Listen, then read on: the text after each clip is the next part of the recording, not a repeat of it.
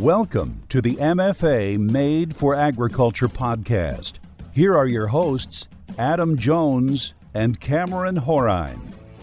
All right, well, welcome to another episode of the Made for Agriculture podcast. My name is Adam Jones. And I'm Cameron Horine. All right, and today we're going to step outside the, well, we're really not stepping outside the agronomy and livestock uh, conversations, uh, but we're going to go and uh, explore another aspect of the industry that sometimes gets overlooked hasn't probably gotten overlooked as much in the last six months. And so we're going to talk about the workforce in general a little bit, and then we're going to talk about kind of the workforce in the ag industry and kind of what what a lot of companies are going through and trying to find good folks to bring good products and services, good expertise uh, to the farm of most of our growers. Sometimes the challenges in, in finding some of those folks and um, and honestly what a blessing it is that we have so many good folks around this outfit. And I know a lot of folks say that, but that's for sure true for us here at MFA.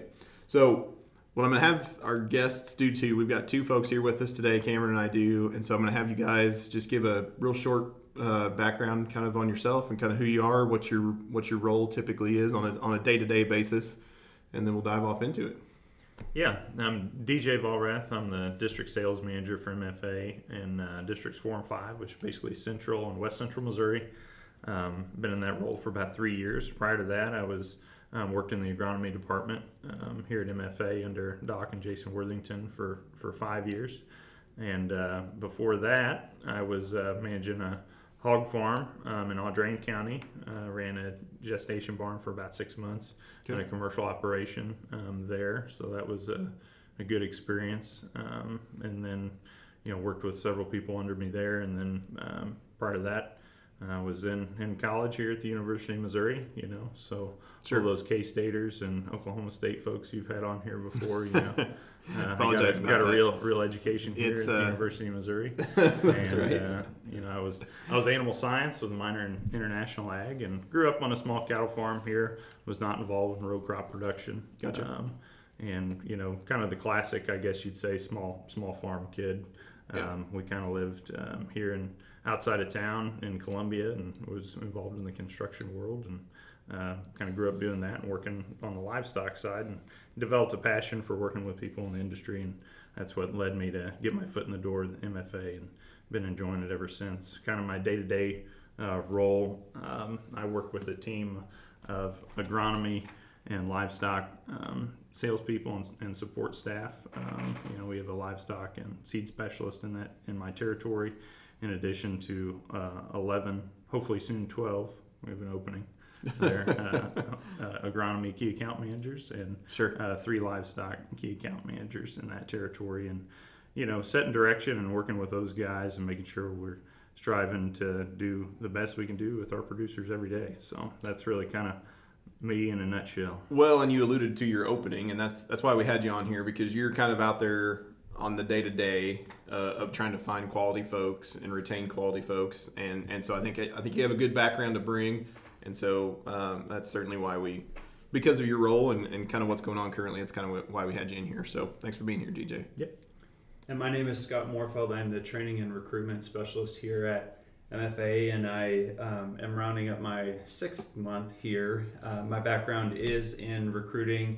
Um, previously, was with State Technical College of Missouri for nine years, and prior to that, um, I was a sales manager for the Scott's Ortho Roundup Miracle-Gro uh, grass seed company um, in Maryland and DC. So day to day, my my job is working with folks like DJ and other managers to get uh, look for people for their specialized roles. Really try to comb through candidates to to make sure they're the right fit, not just for the role, but for MFA's culture and and uh, making sure that uh, we've got the right people in the right positions. Yeah, yeah, cool, good.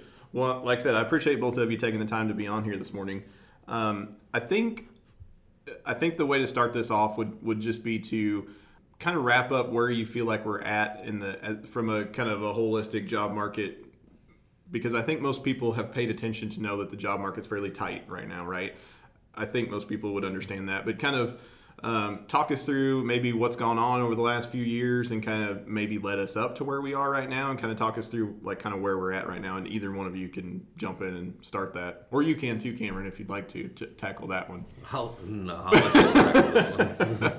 but, but either one of you. You know, I don't know. I don't know. I'm not a, a economist or anything, but Sure. I will say, um, you know, s- starting in this role three years ago, um, you know, we had multiple applications.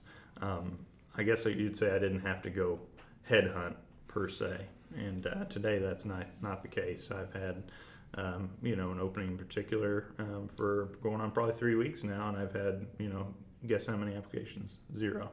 You know, coming through our website. And that's, I'm not knocking anything we're doing. I'm just saying Sure. I think that illustrates kind of where we're at um, at a macro level. You know, I, I visit and not only with you know people within MFA, our location managers, our uh, other district sales managers that are all looking, they're all looking for help and people that are willing to work. That's the common phrase, you know, I hear said, you know, nobody's willing to work, DJ. you Yeah, I know. And, and that's that's something that gets tossed around. It is. Um, I, I do think the ag industry, especially in retail ag, like we're in, requires a certain amount of wherewithal, you know, because there are busy times that you're going to be away from your family. And so it does take a unique um, skill set and person, I think, to be dedicated to get through that and want to see the reward. Um, as far as, you know, why we're here, um, you know, I think there's a multitude of, of reasons. I mean, uh, the the unemployment thing, I think, really has had an effect. I mean, you can say what you want. I'm not going to make the conversation political, but I just think you're crazy not to think that's had an effect. Sure, um, sure. uh, and talk to people, like I said, in other you know in ag industry outside of MFA, and it is not just MFA. So I think a lot of times we obviously uh, get down about it, especially locations you know that are short-handed. Yep. It's stressful. Uh, it's it causes issues, and uh, it's probably our. I, I would say our number one thing holding back MFA is you know the the help situation. But I can assure you, it's not just us talking with everybody. Everybody's in this boat, and uh, you know, I, I commonly tell people. We, I came from a family. My dad owned his own business. Was a contractor for 40 years for himself in the construction industry, and you know the $15 an hour thing is a hot topic now. I can tell you, 15 years ago, my dad was starting people at $15 an hour in the trade industry with no education, no skill set. He just needed people to show up and, And- learn to do it and, Yep. be, and show up every day. Yep. And uh, so it's uh, it's definitely challenging. I can I can tell you that For So- sure. Yeah, and it's like you said, it's not everybody. I mean, it's and it's not just in the ag industry; it's in all industries. I mean, you see restaurants that are shutting down because they don't have people to, you know, wait tables or to cook, or, you know, we've talked, you know, we talked with De- Chris DeMoss on our last episode, and just in the freight and sh- shipping industry, you don't have as many truck drivers. You don't have, it's just It's a It's it's, a general. it's- I think we're at on top of unemployment or you know some unemployment benefits. I do think the whole country is in a Yes. uh, in a turnover in employment. We've got you know those baby boomers, those folks that are just you know, and Scott, you, I'm sure you probably know more about it than I would, but kind of those more blue collar type Mm-hmm. workers that hey, I was satisfied, you know, doing a trade or driving a truck, um, that kind of thing, versus the the folks that are coming out of college now and you know, I don't want to use the cliche. I mean, I, of course, I wanted to walk in and have a great job coming out of college too, but there's more of an entitlement coming out that um, I went through school and did this thing, and I don't have to maybe go through those steps to get a management position or something that's you know I going gotcha. to you know have a higher salary. Scott, what's your thoughts on that for kind of from the 30,000 foot level there? Yeah, I think you know the market has definitely changed, and it's it's on the side of the job seeker. You know, the employer is is definitely um, you know sometimes our, our hands are held to the fire because we're competing with everybody, and making sure that um, you know our culture is different and unique, and and um, you know a lot of times we think about where people are going and and who we're competing against. It's not always about pay. There are those kind of intrinsic things that stand out to you know um, generations of people that are that are looking for employment now so um, if we can sort of move with the trends and just make sure that we're staying on top of those things in addition to you know competitive wages i think um, we'll be better off in the long run Right.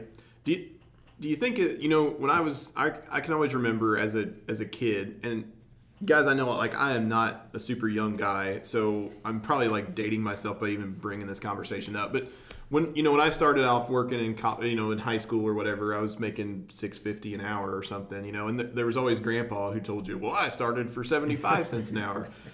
It seems like we've had a a fairly, like you said, DJ, a fairly quick turnover. You know, there's always that Grandpa out there that sixty years ago, yes, you made two dollars an hour.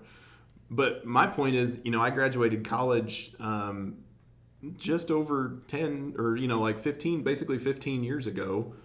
And, you know, I, yes, I was trying to work for the state and whatever. You know, I interviewed six times for a $23,000 a year job because there just weren't that many openings and there were that many people stacked up kind of in the queue. Mm-hmm. And we, I, we have flipped that over in a, in a fairly short amount of time, I feel like is there something going on from a workforce like dj kind of alluded to some of the baby boomer stuff or have we turned that something here recently that you guys think has an impact on that i definitely think you know and, and i catch myself saying this a lot covid has ha- has had an impact on that and to cameron's point earlier you know we had a local restaurant that they just closed their doors because nobody would deliver their supplies to them because they didn't have you know the folks there to do that work. So um, COVID definitely has had an impact. And at what point do we start to recover from that? and make sure that you know we bring people back um, to the industry. There are the same amount of people out there, but where are they going? Right. How are, how are Yeah. they employed? And and so um, again, to DJ's point, it's the the unemployment, and some of those added benefits that I think are keeping some of the folks out of the marketplace of, of looking for looking for careers. So um, it's it's about getting those people back and getting them working in, in some of the roles that we have open. i got you Yeah, I, I think too. Just going on that point, you know, similar deal. You know, I think I interviewed three times. You know, Yeah. here um, before Yeah. I took took that position. You know, with multiple different people. Um, of course, we were coming off of. You know, I was that would have been 2013. We were Right. kind of in recovery mode from from the recession at that Mm-hmm. point, um, which was better, but still, it was competitive. I would say it was competitive for Yeah. every level of position Sure. it seemed like because there were just so many folks kind of in that queue if you posted a job you know like it, i think i probably have mentioned on the podcast before but my previous employer was missouri department of conservation okay every job that they posted 12 year, 15 years ago they had 150 fully qualified applicants for and they were trying to figure out which 10 they could even parse out to get an interview. And, and my last couple years there before i came to work for mfa it was not like that. And those people like it dropped them on their head because nobody over there it was used to re- the recruiting person basically it was a pretty easy job right? You just sit there and everybody comes to you you know? Yeah. So um, and, and it, it is not like that even there. And so and so when you say it's market wide you're exactly correct And I, I do think, you know, going off uh, Scott's point, that, that COVID has, I mean, I know it's everybody's favorite topic, but Yeah. I do think you had people, even in, in good paying jobs, work from home or have more opportunity to be with their family or whatever it was. And you had a lot of people sit back and go, I'm reevaluating what I'm doing and why I'm doing it. And I, you know, at what point do we recover that? I, Yeah. you know, I don't know, but I do think it's real. I just think sometimes we look at only the folks maybe on a lower tier, you know, income, thinking of like those kind of entry level positions, and those are Right. the people that aren't coming in the marketplace. And I, I don't think that's accurate. I, from what I see, it's everybody had a chance to It's reevaluate at at, some levels. level, and there's Yeah. a lot of shifting going on, or the employees demanding yeah certain certain things. Like I said, it's definitely an employee. Well, uh, you mentioned that, Scott. Can you go into that a little bit? Is there things that you have talked about? And I know you've only been here six months, but you've got a lot of previous experience, right? Are there things in, that kind of since COVID hit that everybody's talking about from a benefit scenario, not just a salary? You know, obviously we know we have to be competitive in those in those instances. Are are there things that you've talked about in the last few months or since COVID began from an employee benefit scenario that maybe weren't ever even discussed previously? Well, so first off, I'll say I think that MFA has a has a, great benefits package. So anybody in the market, we're we're very competitive on that side. I think that what we found coming off of COVID is people want a little bit more flexibility. They want the ability to work remotely or work from home, and so um, and for our type of business that we have, that's not always feasible. Right. So maybe that's where we find some of those candidates going to other companies because they have that leverage to, um, you know, to say you only have two candidates in the queue. I want this, this, and this, and I'm Yep. qualified for it. And so Yep. that's how they get um, some of those additional things. I gotcha. Okay. And that's kind of what I thought you would say because it, it seems like that flexibility was something that kind of came to the forefront during COVID and everybody, you know, decided, hey, I like that. And I don't blame them. I mean, I certainly, we all have families, we all enjoy spending time with them. And so I, yeah, I completely understand that.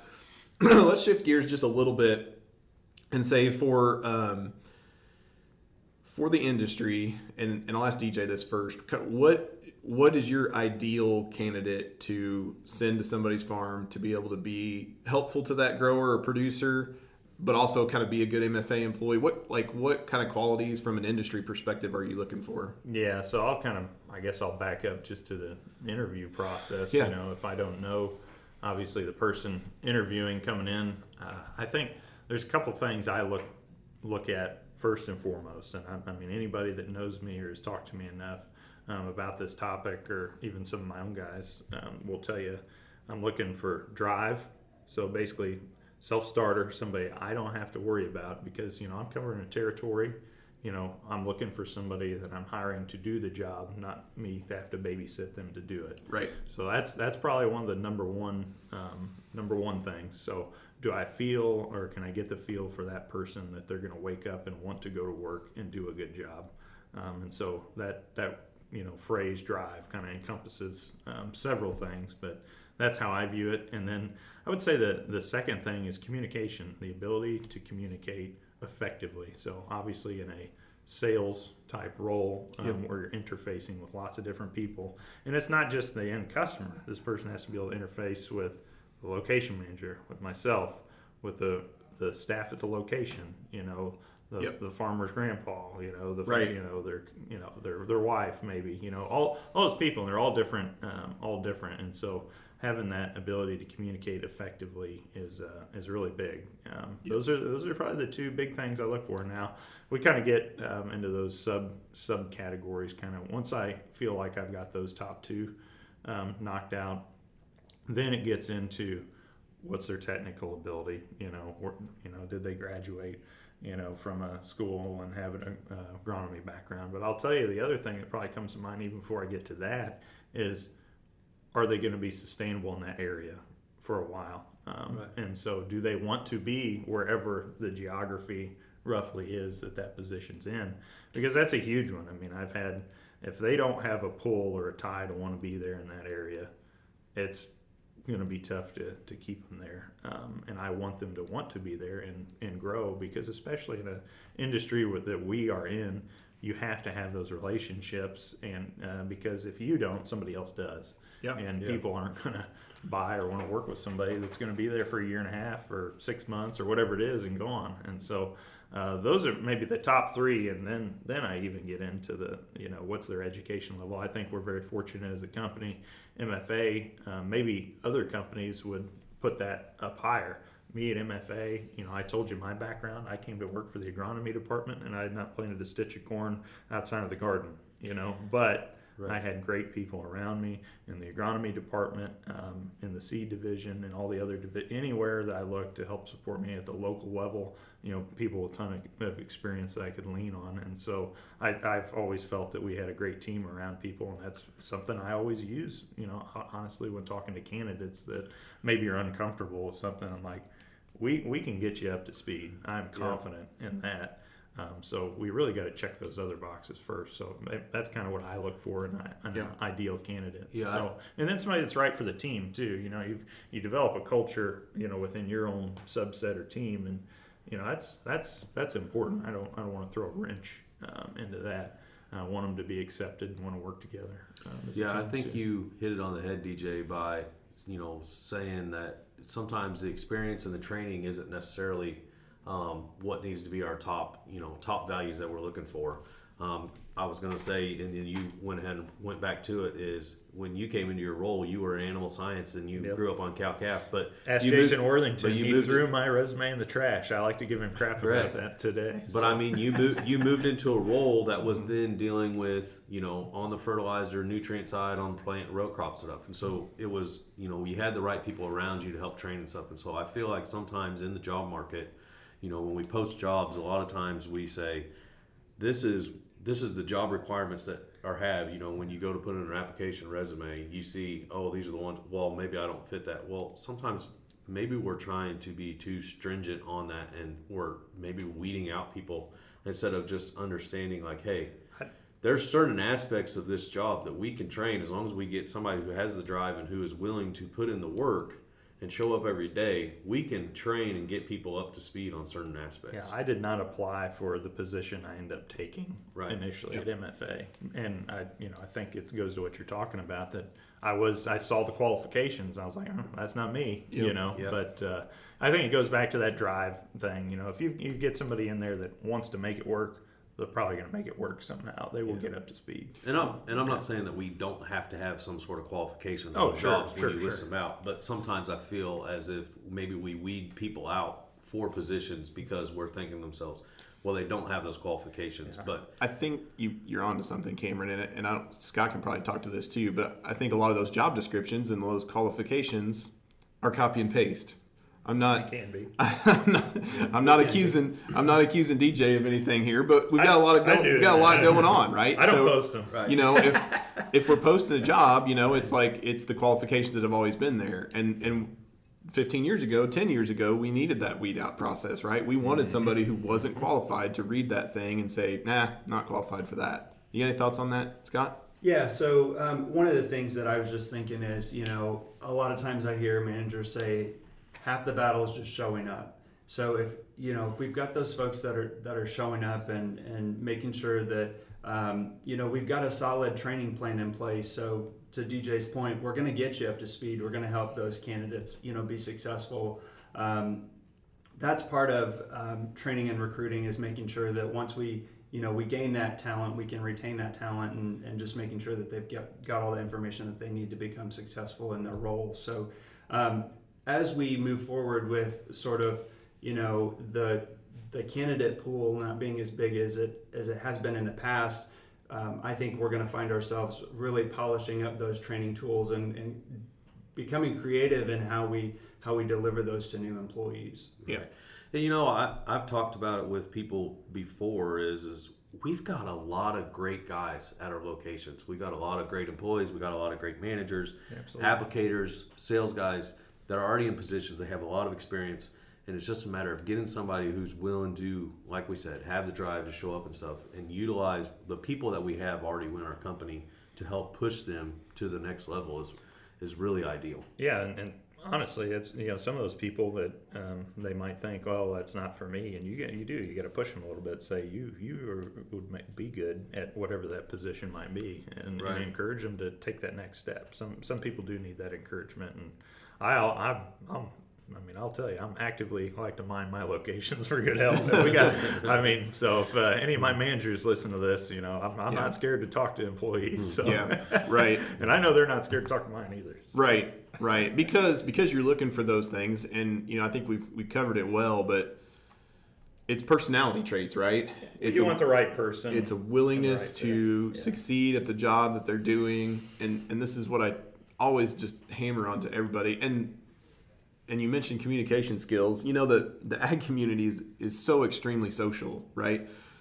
these growers that we're dealing with have been there for since the 1800s you know their families have been in some scenarios so they know everybody and they're you know have a very large social circle a lot of times and you just you can't be real shy and timid about going in there and talking to these folks and so i mean just strike up a conversation that has that, that kind of stuff has a lot of value to the demographic that a lot of times that is in agriculture, right? We all value a conversation, just having to be able to have a base conversation. And so, yeah, that's critically, I think, important.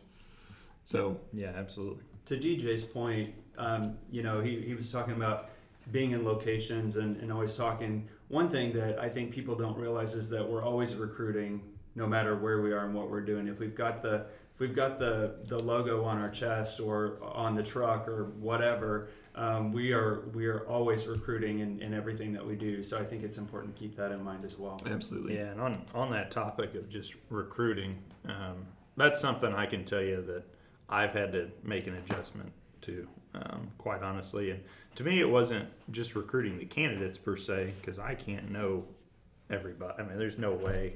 Uh, I don't know people in Harrisonville and, Yeah. and everybody in Glasgow or No. Orrick or wherever I'm working at. You know, I don't know. You know, the location manager might know, and sometimes they, they don't know either that pool. Sure. So one thing I you know I've worked on, I would encourage everybody if they're in a you know a job hiring, you know any kind of manager, it's like you have to be who knows people, who who do I know that knows, and, Yep. and that that's what I've really had to work on. Um, you know, asking asking folks in the industry, you know, outside of MFA that would know people in the area that you know they're talking to folks too. You talk about the power of conversation and who talk to. I mean that that's an adjustment I've definitely had to be, make, and then just be more proactive. And then those people realize, hey, you know, he's always looking for folks, you know, and Yep. it, that you plant the seed in the back of their mind. And I think that is a is a positive, and hopefully MFA as a whole is making a stride to be more uh, proactive on that front. Because I know I've had to make that adjustment. I think Yeah. sometimes we get so busy in our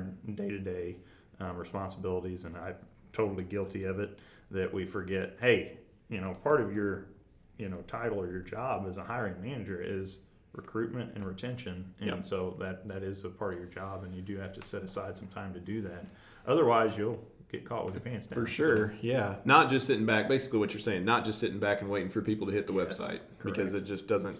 There's just not enough of that anymore. Um, you're not going to find who you want to find Yeah. probably that way eh, Yeah. for the long term yeah, In, in addition to those, you know, those valuable conversations that you're having, I think that as we look at, you know, maybe a younger candidate pool coming into the ag industry, how do we get creative on where to find those people if we're not having conversations with them?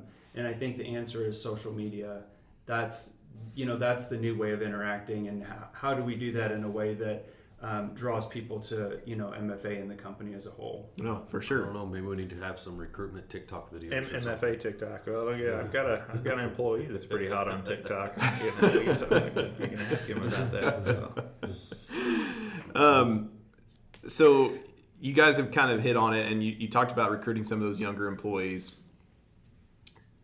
What's kind of the ideal background, or or talk me through some of the backgrounds that you maybe transitions that you've seen. So I'm a farm kid, right? We come with a certain amount of background, you know, right? I put a transmission in a grain truck when I was a freshman in high school, like that kind of stuff. I mean, like there's there's the nuts and bolts that some of us kind of knew. We didn't always have the best communication skills, um, but is that still your ideal candidate, or are you honestly looking?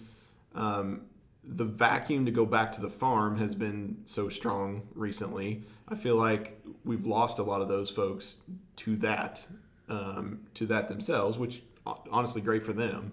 But but from our standpoint or from the industry standpoint, um, we lack some of those nuts and bolts.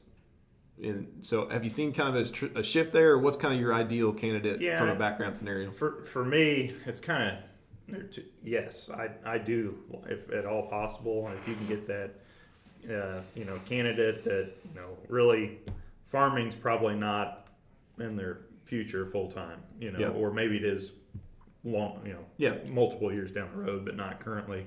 Um, they've got, you know, maybe some farming operation on the side, or can help dad or an uncle or cousin, whoever. Um, having that draw to the area, I talked about that earlier. That is important. Well, I'm working in rural Missouri, so Yep. what are they? They're probably farm kids at some level, so or associated with the farm at some Yeah. level. But the other piece of that, um, you know, I have multiple guys that I work with and uh, that we've pulled from the trade industry. So, you know, I talked about growing up in construction, and I know what what that was like. Um, those are, you know, it's not always depending on who you're working for. You know, Yep. obviously, if those union jobs are going to be tough to compete with. Um, they've got good salary, good good benefits, those kind of thing. But there's a lot a lot of folks in the trade industry that are hard workers they put in their hours and then they get laid off in the winter because there's nothing to do, right? Yep. And they don't necessarily always have the best benefits package. So I think that's um, a pool of folks that um, the pro- the problem is in our current market right now. Uh, they're desperate for folks as well, and Yep. so they're paying uh, really well to try to p- pull people in. They're in a similar boat, I think, but I do think they have a similar um, a cut, if you will, um, that I, I look for because they, they, they want to work, they want to see the fruit of their labor, um, and and they like the, the social and the interaction. If you've ever been a, amongst a group of construction workers or contractors, they Yeah. like to heckle each other, and you Sure. know they've got a good culture usually too. I think so. Yeah. that that's those are some that I kind of look at Okay. for sure.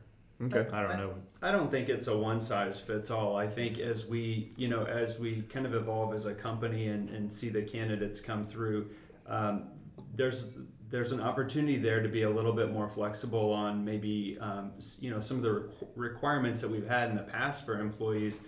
Is that going to evolve to they have a tie to agriculture, but not necessarily from the farm? Yep. um, you know they can show up and they can do what's expected of them and and you know fit with the company culture i think all of those things are important and as we roll forward we need to look at maybe outside the box candidates that would be a good fit for mfa um, whereas in the past maybe maybe they weren't going to fit that Overlook those people. probably. ideal role yeah Yeah. Worthington threw their resume in the trash Yeah, can. that's right. Yeah. Uh, no, I mean it's it's true though. And one other thing, and this kind of goes to way big picture, but I do think it's true.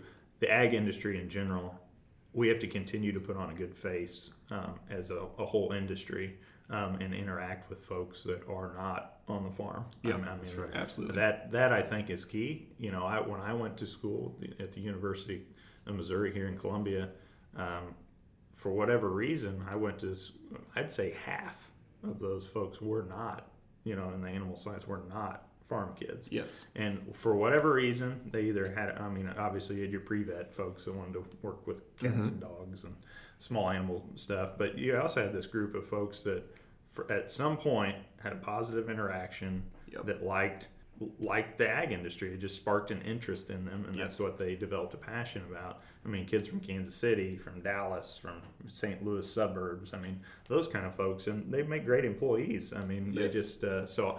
I think that just goes to we have to continue to strive to be involved in our communities at level. You know, I've always tried to educate folks in the Columbia area that aren't connected to ag. Yep. You know, tell them what we do and, Yeah. and why why they should be interested and and maybe consider you know our industry versus maybe Right. something else. Because I always I always joke in Columbia you're either you're either a doctor in the health industry, you're a car salesman, you work at a restaurant. So Yep. you know, there's Yep. other opportunities around us. Yeah, and I think you know you hit on something a, a couple minutes ago that I wanted to go back to real quick.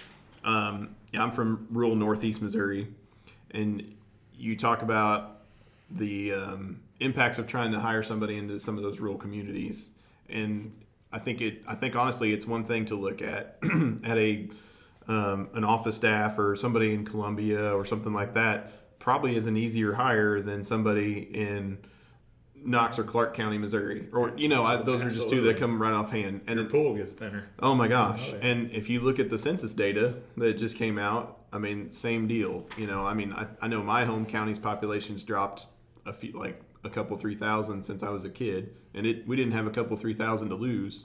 so I mean, so and, I know it's not the only county like that. If you look at if you look at the the heart where our farms are in Missouri and look at the those counties, we're dropping population. Yeah. pretty majorly. Absolutely, and I, I know in in just applications a lot of times, or even headhunter stuff that gets sent to you, what one of the factors in there is you know close to some kind of semi close, like within an hour, Yep. thirty minutes to an hour of you know of a Columbia or a Kansas City or you know at least a quasi, uh, you know, Yeah. larger And, town. you know, you think about it. You, we think about the past. We've talked about this. You know, what has changed? You know, on these jobs and where we get. You know, looking at the farm kids bringing it in. We think about past generations. You know, every family was not nearly as big of a farm. You know, they had you know maybe five, six hundred acres. They had a lot more children at that point in time too. Yep. So your farm wasn't big enough to support all the children. So all the children had to go and work for the local co-op or work for the tire shop or whatever. Well, as we're moving forward, not as many families are having as many children. Um, your farms are getting bigger, so it's a lot easier for those guys to be able to go back and farm with their dad and stuff, and still be able to manage that because you're you're you know our farms are getting bigger, and, and so that's bringing down the population of our rural communities, Yep. and then that's taking away people from being able to go out and work at our co-ops or you know here with us because they're saying, hey, I have an opportunity to go back home, work with dad. Um, I can run the spray rig, or I Yep. can run the other combine and still be just fine. I will say a couple things that I'm internal. I'm an internal optimist. I think I've covered this before, maybe, but I do feel like COVID. Just hang out with me more. Yeah, the opposite. Bring it down a couple notches. um, I think there's a couple positives from COVID in that regard. I think I think the addition of some of those remote work opportunities um, for spouses could help people try to move back to some of those rural communities. Um, I also think that some of the restrictions, uh, try to find the right word that kind of happened through COVID in in some of the larger cities. Um, Oh, absolutely. Have has That's put a point. desire into people to move back into rural areas. There's no better way to social distance than to live in the middle of nowhere. And so I think some of those things could possibly have a positive impact down the road here on, on looking to move people back into those areas.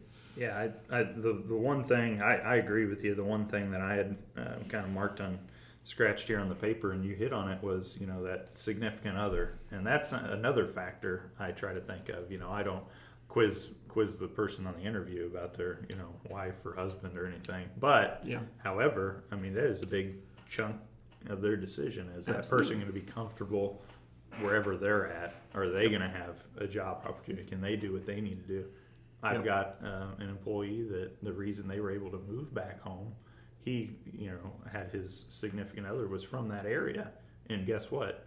He was able to move farther south because of COVID, eased it, and now she can work remotely. Yep. And so I think that's a prime example. You know, probably 18 months ago that would, wasn't wouldn't wouldn't have been a fit. And so, but I do think you know, as anybody that's looking at any kind of talent, um, you better consider uh, the significant other. Make sure everybody's happy because you know the old saying, "Mom ain't happy, nobody's happy." So. Yep, it's very true.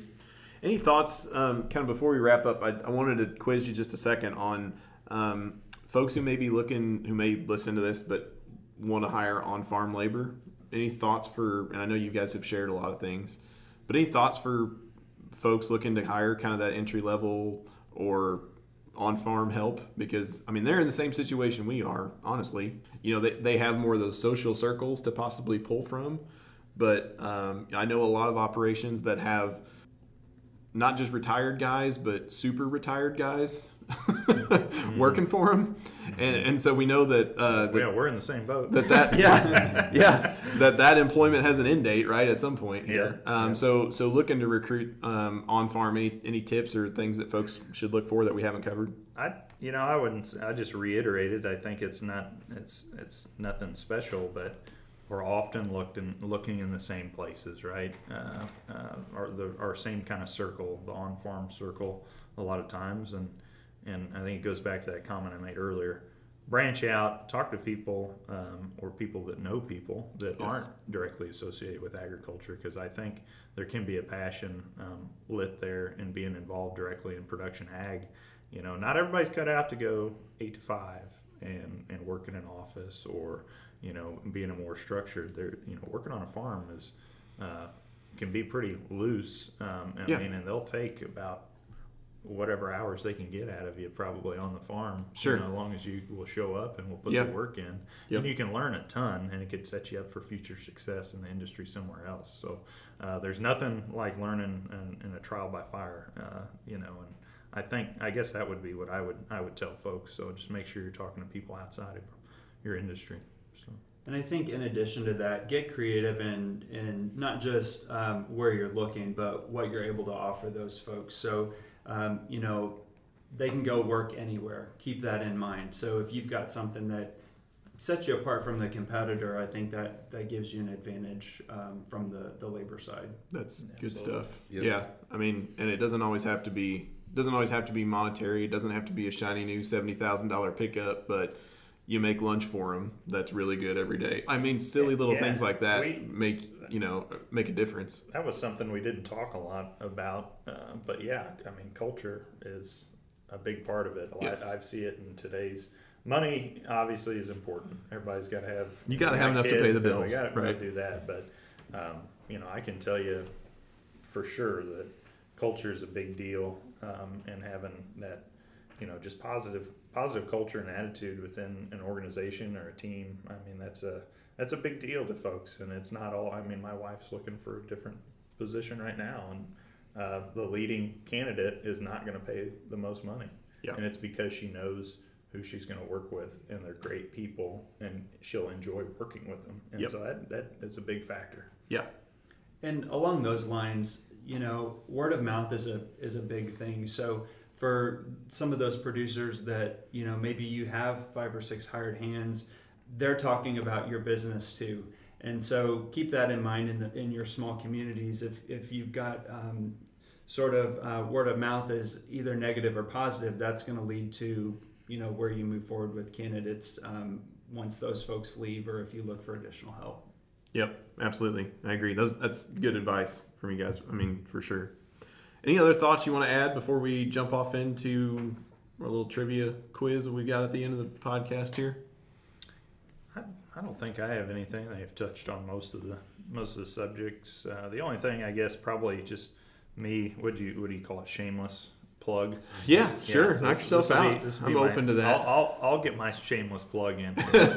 and uh, you know, I'm the district sales manager, and I have uh, you know agronomy and, and livestock salespeople uh, that I work with every day. And I, I will I will say you know to anybody that's that listens to this that you know that that has a negative connotation a lot of times of you know sale. Oh, he's Yeah. they're they're salespeople or salesmen, you know. And I guess I don't look at it that way, and uh, I would challenge all of our folks and anybody that's looking to get in a sales type role that uh, don't think of it as you're just out there pushing a product. You know, if you're a good salesperson, you're out there to help and to, and to provide a solution um, for that producer and help them make more money in whatever in- industry it is. So Yeah. I guess I'm that's my shameless plug is if you're doing or approaching things the, the right way, then uh, uh, you shouldn't think of it as a negative. So that's my shameless plug about the, the word sales term. Yeah, and I would say just to kind of build on that, you know, is looking at salespeople, not just salespeople, but you know, our guys that are locations. When you have somebody who comes in that cares about the producer and cares about the job that they're doing, it makes the sales guys Oh, jobs makes it easier. It makes Oh, everybody's easier because if you know if you're making sure you're doing a good job and you realize that we're trying to do what's best for the producer and we're helping the producer out, um, it just makes things. And I, I certainly hope that our team gives that vibe directly working with the producer because you know the guys put in a lot of hours. They work hard. They have to learn a lot of stuff. And gals, I get a gal in there too. Um, and you know they, they work ultimately for the producer. And so I sure hope that's the vibe we're giving, and, Absolutely. and not that we're just out there to, to, to push product because uh, sometimes it goes un, unrecognized. I think all the hours those guys put in. So So And gals. since DJ got his shameless plug, uh, I, Yeah, I want to kind of take, take my turn here real quick. So, uh, so for young people who are wanting to get into agriculture, um, MFA has two really cool internship opportunities. Um, one is for students who are going through um, university programs, anything ag related. We do a, a 12 week summer internship and we'll place you at a, within a division here at the company. You get to spend, spend 12 weeks really learning the, in, the ins and outs of that division. And so um, that application will be um, on MFA's website um, starting tomorrow. And then um, we have a custom applicator program. So we talked earlier about, um, you know, maybe people that want to go back to live and work in, in their communities. And this is a great opportunity for young people that want to do that. So it's a partnership with State Technical College of Missouri. Those students will actually do two years um, at State Tech within the classroom, and they'll do a summer internship this summer between their first and their second year. We place you at a location. You get to do um, custom application right there at the location. You get paid, And um, for those students that go through the state tech program, we offer a $15,000 scholarship for them to, to go through that program in hopes that once they graduate, they can come back to work for MFA in a custom applicator role. So um, if you know young people or a young person that, that's kind of looking for one of those opportunities, um, the details can be found um, on the MFA website. Yeah. Yeah, I think it's great that you did that shameless plugs, Scott, because we that, those are two things we don't talk about a lot. Enough. You know, the opportunities that are out there that we help provide to help get guys in. Yeah. You know what? I, you know why I don't talk about it, Cameron? Because it makes me angry that I paid my ginormous student loan when I could have just went to State Tech and ran a state of the art rig Well, that and made just as much money. talk about getting an education on agronomy quickly. I mean, working with all the, the chemistry and learning Uh, what works yeah. and what doesn't. I mean, people that have done that, I mean, we've got very successful managers. That's how they started out, you know. Yes, and right. so it's a it is a good opportunity. Yeah. we need to That's- talk about it more. Yeah, that's a great point, DJ. You know, we talked about a You lot of people want to come out of school and they want to have that upper management job. Yeah. They want to go straight to, but a lot of our guys within MFA now that are in the management positions, that's where they started. Was they started out as an applicator, or, and that they've worked their way up. So a lot of the sales team. Absolutely. Guess what? They were either something like that or or, or a crop scout. You know, walking fields and learning that stuff. And it's just it is. It's a great opportunity. Yep. Cool. Thanks, guys. I, I appreciate you getting those those in there. Okay. Let's play Stump the Staff Agronomist here. So Cameron is our staff agronomist. All right. And I've got five questions and uh, somewhat agronomy related questions. And if you uh, if you can beat him, get more questions right than him, then we'll make a donation to our MFA Inc. Uh, charity, which is Ronald McDonald House. So you feeling good, Cameron? feeling great. Okay. All right. So, question one, and I'm I've uh, I've cut down on the number of multiple choice questions that I'm asking. Okay. So uh, we're gonna we're gonna make it a little tougher and, and see if we can stump everybody in some of these. All right. So, what soil type, or and what I'm looking for here is texture class, has the highest amount of plant available water? What soil type or soil texture class has the highest amount of plant available water? I'm gonna I'm gonna go with clay. Okay. It's got more DJ surface area. DJ so says going with clay. DJ says clay, I'm going to say clay rich soils. clay rich soils. Okay. He's I don't know if he's being purposefully vague or I don't know. I, I went with um, a silty clay loam. a silty clay Oh loam. Oh man, just all this cover all three. I'll just cover all three. A loam. I mean, yes, Okay. So Cameron's on the right track. I'm not sure I'm going to give him the answer. that's a loam. A silt loam is, Okay. is the correct answer. I, Uh, I, I thought about that could be right. So I, I but I so a clay-based soil is going to hold the most water, but it's not plant available available, yeah. because the adhesion to all those tiny little particles, uh, the roots cannot extract it from the soil. So that's Yeah. why uh, silt loam soils are so desirable. The plant, it's kind of a perfect combination uh, of the two in the middle there. Lafayette so and Saline County. Got Lafayette it. and Saline County. There you go. Exactly. I, so I'm not sure why. Uh, I'm not sure if I'm going to give Cameron that or not. Okay, but, that's uh, But uh, anyway, so next question: What does the acronym HEL stands for? You've probably seen that printed on a map somewhere before. What's the acronym HEL? Typically, it's in all caps. Yes, and I have for? seen it, and I should know, but I don't. So I'm gonna have to. I'm not even gonna try to Google it. I'm just gonna see if Cameron knows. Scott's shaking his I head don't no. know. Shaking his head no. Cameron, HEL. Oh, good. He doesn't know either. That's good. I have no idea. We've stumped the staff agronomist. yeah. Uh, highly erodible land Oh. is what that Of stands course, for. the conservation. So if you see, yep. So if you see a, uh, a map with uh, NHEL, uh, that's non-highly erodible, um, uh, printed on the on a map, or HEL, and so that's a determination that they make saying that land's highly erodible, and so you're more restricted on practices um, that you can implement there. So, That's very interesting. man, I may have gone too far with these. We'll see.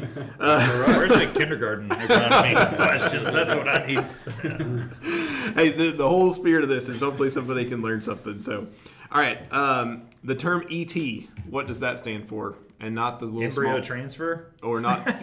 is that where your mind went initially? Because Hey, I was animal science. mine, Extraterrestrial. yeah, I was gonna say mine would go to the small alien-looking guy, but in the uh, in the agronomy world, what is ET? like I said, my, my mind just instantly jumps to the animal science side, so I, I couldn't answer that one either. Scott acts like he's got it. I think I do evapotranspiration. Oh, Evapotranspiration. That's what I have wrote That's down what- on all my page. I have Okay, got- evapotranspiration. Yep. job, All right. Perfect. Nice. Evapotranspiration. Difference for that means uh, there are plants growing. If you're talking about evapotranspiration, because for transpiration to be happening, you got to have a Yeah. living plant pulling root, pulling moisture out of the soil into the atmosphere. So. Yeah. You ready for this? You may need your phone calculator for this one, and there's a there's a magic number that I'm going to assume since you're in agronomy you know. Okay. So It's debatable. all right. To set up a trial, the company Next Generation Magic Dust tells Adam they need 200,000 square feet to conduct a trial. How many acres are they asking Adam to set aside? 200,000 square feet? Yep, they are asking Adam for 200,000 square feet to set up a trial. How many acres does Adam need to set aside for them? You got it? I got it. What is it? it. 4.59 acres. DJ? Yeah, 4.591 acres. Same. Same? All right. All right. How'd you get that? Uh, there's four, 43,560 square feet Yeah, in an yeah, acre. Okay. I was trying to get that out of DJ Cameron because I was Yeah, wondering that's if he okay. copied from you. I did not copy, but I might have had to Google the number. but I did know how to do it. okay. Okay. we'll give a point to everybody for that one. Uh, question five, last question. Which nutrient has the least mobility in the soil? Which plant nutrient has the least mobility in the soil? There are multiple choices here. I'm not sure I'm going to give them to Are you. we going? Are we kind of going macronutrients? Macronutrients. Think macronutrients. yeah, so I'm going to go with uh, phosphorus, and potash. Okay. Scott? Yep. Same. Okay. Phosphate is the correct answer. Yeah, well, Oh, I listed that first. But you said potash too, so I'm not. Eh. you can't have two that are the least. Oh, oh, legally. you see, well, you threw me off by saying multiple options. So Okay, we're gonna say. Are we gonna say that Cameron won? Because I'm pretty sure he I think did. I think, he, did. I think he did get us. I think he did. that think I've got a tiebreaker question, but I think it's gonna get Let's everybody. let's do the tiebreaker anyway. You wanna do the tiebreaker I just want question, for Wayne? fun. Let's just Okay. see what it is. All right, you're gonna burn up my tiebreaker. I can't keep carrying it over now. That's okay. okay. All right. The tiebreaker question was liquid 28% UAN has a density in pounds per gallon of exactly what? And the closest to the correct answer is what I was going to go I'm with. just gonna here. guess uh, ten point two. 10.2 from DJ. Yeah, just guessing. Okay. It's pretty dense stuff. I don't even have a valid You don't have a valid so guess, all right. even know where to start. Okay. It's substantially heavier than water. Yes. Cameron? Closest to the actual number wins. Yeah, quit trying to Google. Yeah, I got to be careful with the having the calculator 12, here. 12.3 pounds per gallon. 12.3. Actually, so you're lucky DJ didn't get the other questions because he smoked you on the tiebreaker. Yeah, he probably did. Correct answer is 10.67 pounds Yeah. per gallon. Wow. There's a lot of stuff, those fertilizers I know around that 10. Yep. so. Yep, and you need to know that in order to figure out um, total g- gallons of Yep. UAN per acre. And so if you're if you're trying to figure out how much actual N you're applying, you need to know that liquid density in order to, to get that uh, percentage number. Okay, cool. Cool. You know what That the was great fun. thing about that is? It's on the label. It, yes, yes. Wise men always say, don't don't memorize something that you can Google, right? so, all right, all right. Uh, well, nobody got him today, so maybe next time, Cameron, you'll be uh, you'll be lacking caffeine or something in the morning. Yes, maybe so. All right. Well, Scott, DJ, thanks for Yep. good conversation today. Appreciate thanks you for- coming in here. Yes, Thank we appreciate it. Appreciate everybody listening. Thanks. Thanks for listening to Made for Agriculture. Email comments and questions to podcast at mfa-inc.com.